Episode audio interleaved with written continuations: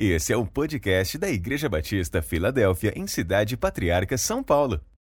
Para conhecer um pouco mais de nosso trabalho, acesse www.ibfpatriarca.org.br. E também nos siga nas redes sociais, pelo Instagram ibf.patriarca e pelo Facebook IBF Patriarca. É uma honra para mim falar com vocês nesta manhã. Não que eu seja capaz para isso, principalmente com dois pastores e meus dois pastores aqui, né? Difícil. Dois não. Gidava também está aqui, né? Nosso querido irmão Sandra não está. Mas é uma benção é, poder falar com vocês. Eu, você sabe que eu tenho dificuldade para falar porque não tem esse preparo, não estou com essa bola toda. Mas nós vamos, meus irmãos, a graça do Senhor, rapidamente meditar um pouquinho naquilo que Deus me deu numa madrugada, quando eu pensava o que falar hoje. Tinha alguns assuntos, mas depois eu entendi que, por último, que eu deveria falar sobre o que eu tenho para vocês nessa manhã.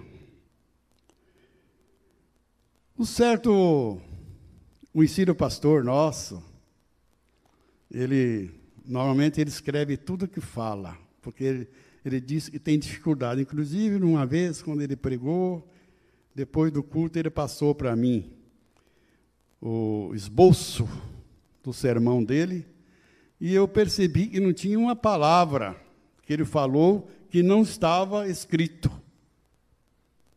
Então eu tenho essa dificuldade, eu costumo às vezes escrever também, para não falar o que não devo e não deixar de falar o que devo. Certo, irmãos? Então vamos lá sem mais. Né?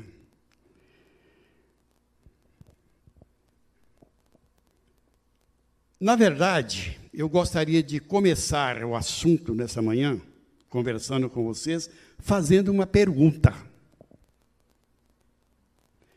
Que pensamento é o teu agora, nesse momento? Eu pergunto, é positivo? Aí eu lembro, lembrando do que Deus disse para Moisés: envia homens para espiar a terra, chefe de cada tribo, doze ao todo.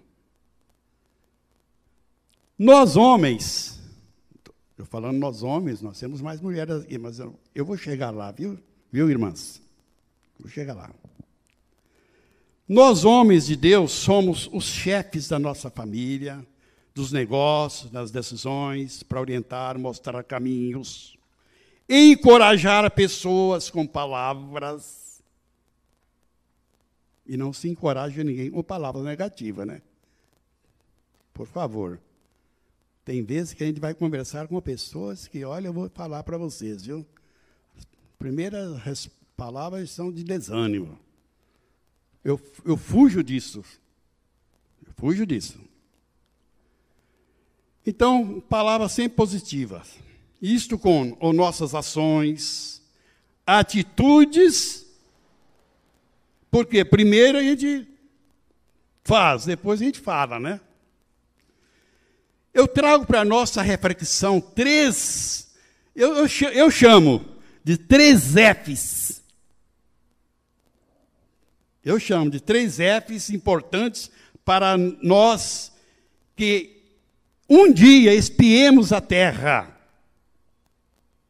Terra da bênção, bênção do Evangelho transformador, né? De ser, ser e pertencer à igreja de Jesus na qual estamos inseridos, inseridos por Jesus. Porque primeiro ele nos amou. Por isso que nós o amamos. Nós o amamos porque ele nos amou primeiro. Nos buscou com ternura. E que ternura, meus irmãos? Que ternura de Jesus. Nossa.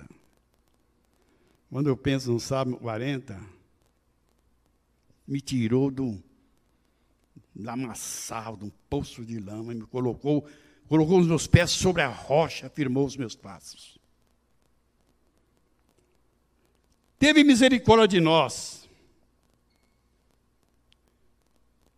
A vida sem Deus, sem Jesus, como diz o Salmo 40, né? Você sabe o valor disso, queridos irmãos e irmãs? Sabe o valor disso? Impagável a redenção de uma alma. Diz o Salmo 49, verso 8. Eu sei que foi pago um grande preço. Cantamos aqui, né? Eu sei que foi pago um grande preço. Nossa libertação foi com garra suar sangue, cruz e morte de Jesus por mim e por ti. Sabe o preço disso? Impagável. Vamos falar agora de um homem no Velho Testamento. E vamos ler primeiro Josué, capítulo 7, 14 a 7. Josué, capítulo 14, verso 7. E vamos ler também depois um versículo, Lucas 2, 36. Josué, 1, 14, 7, diz assim: Da idade de 40 anos era eu, quando Moisés, servo do Senhor, me, me enviou a Cades Barneia a espiar a terra. E eu lhe trouxe resposta como sentia no meu coração. Aí depois, no versículo 1, versículo 10, ele diz assim: E agora, eis que o Senhor me conservou em vida como disse, 45 anos agora, desde que o Senhor falou esta palavra a Moisés, andando Israel ainda no deserto. E agora, eis que eu hoje sou da idade de 85 anos. E ainda hoje estou tão forte como no dia em que Moisés me enviou qual é a minha força? Então era. Tal é agora a minha força para a guerra, para sair e para entrar. O que é a idade para você, hein? É um problema? Eu penso que não deve ser. Da idade de 40 anos era ele. Caleb. E agora, aos 85, ele disse: Tal era a minha força, é a minha força hoje, para entrar, para sair, para guerrear. Agora, vamos ver o que diz aqui sobre uma outra pessoa, que eu gosto muito, gosto muito desse versículo. Lucas 2, 36. E estava ali a profetisa Ana filha de Fanuel, da tribo de Azer. Esta já era avançada em idade e era viúva de quase 84 anos e não se afastava do templo, servindo a Deus em jejuns e orações, noite e dia. Caleb no Velho Testamento e Ana no Novo Testamento, Ana, tem, temos duas Anas né, no Velho Testamento, no, na Bíblia. A Ana, mãe de Samuel, e, a, e essa Ana aqui, que estava presente ali quando a apresentação de Jesus é, no templo. E o bom de estar sempre nos cultos, nos templos, meus irmãos, é que às vezes o dia que você menos espera, Deus tem uma bênção para você, porque você estava ali. E Ana teve a bênção de contemplar o menino Jesus sendo apresentado, porque ela estava sempre ali. Eu tenho uma admiração muito grande por, por esta Ana. Tanto Ana como Caleb tinham três atitudes dignas de serem seguidas por nós, imitadas por nós. E é os três F's que eu falei: da fé, da fidelidade e da firmeza. Fé, fidelidade e firmeza. Olha, gente, é uma coisa que me chama a atenção, eu gostaria muito, muito de permanecer firme. Hoje a gente vê, até no tempos de, nos tempos de Paulo, nós vemos que Paulo falou de, de alguns que o abandonaram, amando o presente século, foram embora, e seguir, é assim por diante. Meus irmãos, Caleb e Ana creu na promessa de Deus e não recuaram. Caleb disse: se Deus se agradar de nós, nos porá nesta terra. E Deus não se agrada de nós, meus irmãos e irmãs. E como agrada. Ana, uma mulher de firmeza, não se afastava do templo, servindo a Deus dia e noite. Ela orava, jejuava e estava ali firme. Não arredava o pé do templo. Alguns pensam assim, mas é, é, é só no templo? Não. Se nós somos no templo, é bom sinal que também em casa e em outros lugares, certamente, nós estamos sendo. Com certeza. Aliás, uma coisa, meus irmãos, que eu tenho pensado e preocupado muito é, é falar aquilo que eu não sou. Eu tenho essa preocupação ultimamente, eu ando pensando muito sobre isso. E Deus tem, aliás, hoje em dia, meus irmãos, quando se fala de pecado, de essas coisas, parece que é até proibido. Certo pregador foi convidado para pregar numa igreja, chegar lá e dizer para olha, não fala seu pecado aqui, viu? Não fala não, porque isso aí não é bom, e o povo não gosta. Deus tem me chamado a atenção ultimamente sobre isso, a necessidade da gente buscar uma vida mais de intimidade com Ele, de santidade. Né? Ana era esta mulher que segurava as cordas com suas orações, jejuns também. Essa, esse termo segurar a corda foi, foi o tal de William Carey, Carey, né? William Carey.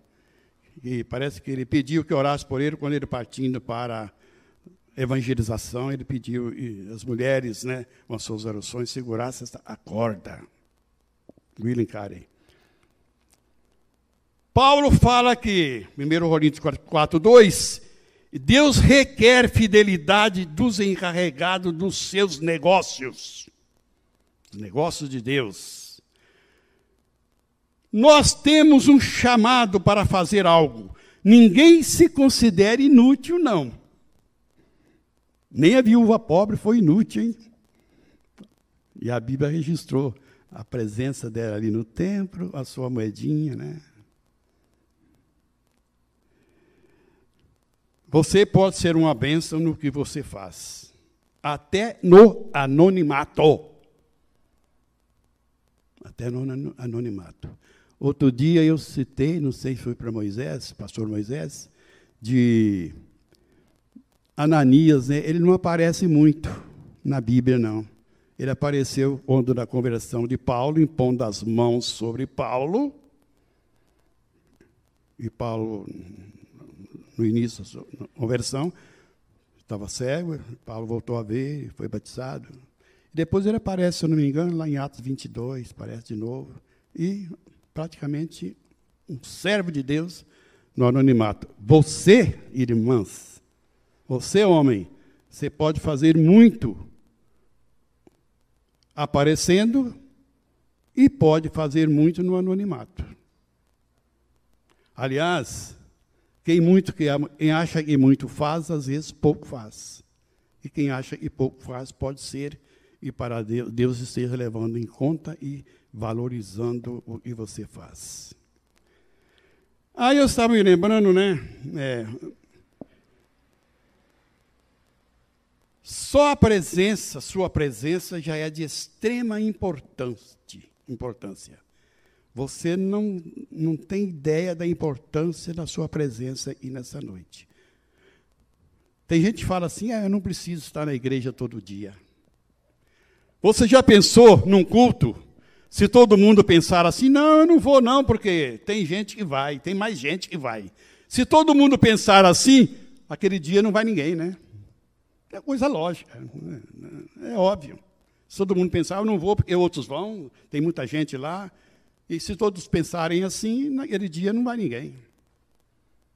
E a obra de Deus sofre.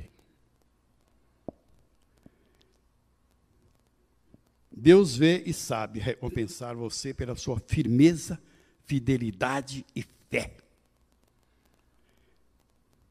Aí eu estava me lembrando, pastor Edinho, pastor JM, uma ocasião na Chique Chique, eu fiquei, saí muito triste.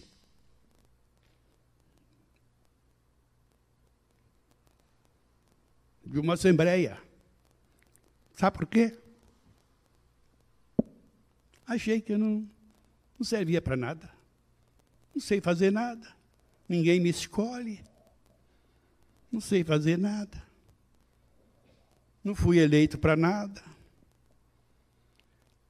Aí voltando, eu, minha esposa, crianças, irmã Joaninha, Zequinha, Milton, a pé, Jardim Brasília. Deus falou comigo no caminho, quando eu voltava. Eis que pus diante de ti uma porta aberta, a qual ninguém pode fechar, e tendo pouca força, guardaste a minha palavra. Sabe quando o Espírito Santo aquece o coração assim? Quando você tem. Deus te visita. Não era simplesmente um lembrete de um texto bíblico, não. Era Deus aquecendo o meu coração mesmo, de uma maneira poderosa. Então, ninguém é inútil. Às vezes lá no anonimato, ah, me lembrei agora. Talvez, não sei se alguém conheceu aqui. Eu me lembro de, durante uns três ou quatro anos, ou mais, eu trabalhei com uma vizinha de uma moça no Tatuapé, que nós conversávamos praticamente o dia todo, porque era assim, né? Vizinho de porta, eu, eu ali na rua e ela ali no, no, na porta também do seu estacionamento. E ali nós começamos, começamos a falar do amor de Deus, e falar da Bíblia, era muito, era muito, muito idólatra muito idólatra.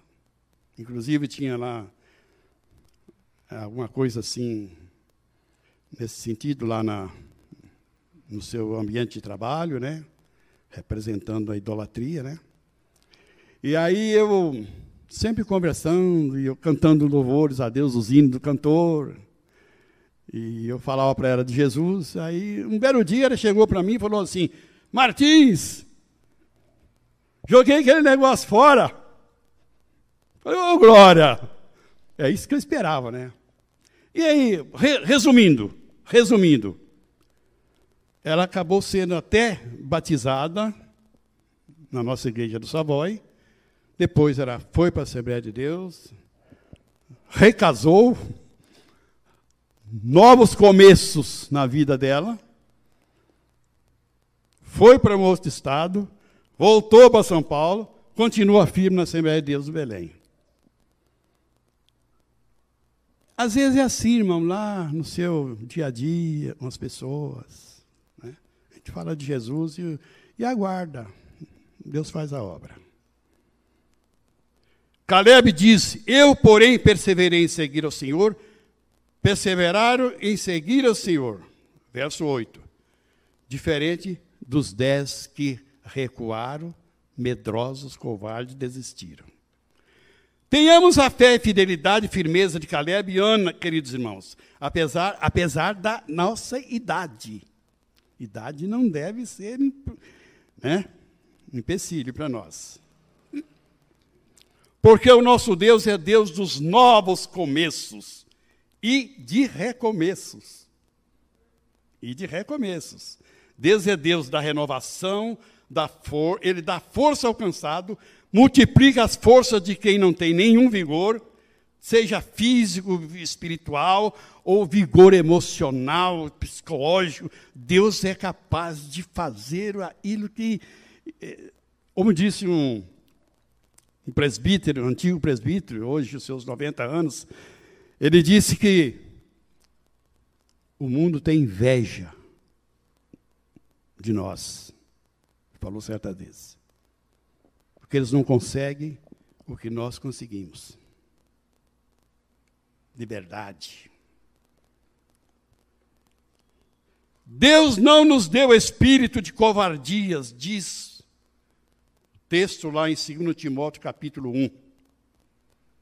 Mas ele nos deu espírito de amor, equilíbrio ou posso chamar moderação. Nós não somos daqueles que recua, retrocede, mas dos que creem para a salvação e para vencer. Você foi chamado para vencer. Que pena! Eu louvo a Deus, meus irmãos, porque eu espiei a terra há, há 56 anos e tomei posse.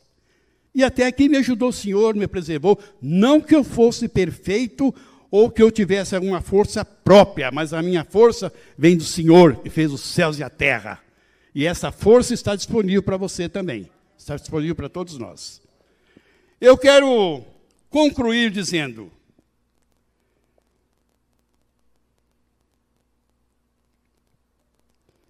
Aí eu estava lembrando, né? Eu esqueci o termo que eu ia usar agora, né? Mas é casamento, né? na terceira idade. Não, não vem ao caso, não é pertinente aqui agora, né? não é pertinente. Mas até nisso, Deus se preocupa e quer, quem sabe, realizar sonhos. Não é pertinente. Esqueci o termo na terceira, na terceira idade. Está no outro lugar lá que eu escrevi. Se eu tenho de me gloriar, meus irmãos, me glorio em Cristo, só nele que me sustentou. Não me abandonou, me abandonou, mesmo e às vezes pisando na bola com ele. Deus conhece nossa dificuldade, Ele nos entende e o que Ele espera é que nós esforcemos, não percamos a nossa confiança e fé nele e não o deixemos por nada. E sejamos achados fiéis, que haja firmeza, convicção, continuidade em sua obra. Desistir é fácil. Tem muita gente e para, sabe? A palavra entusiasmo é, é isso, né? Está presente ali firmeza, constância e gente que a igreja, a liderança pode contar com ela, né? É isso. Então, meus irmãos, que tenhamos na Filadélfia homens e mulheres, como Caleb e Ana, de fidelidade, firmeza e fé. Homens e mulheres que sejam confiantes e que pensam positivamente. Deus espera isso de você e de mim. Subamos, pois, vamos dizer como Caleb?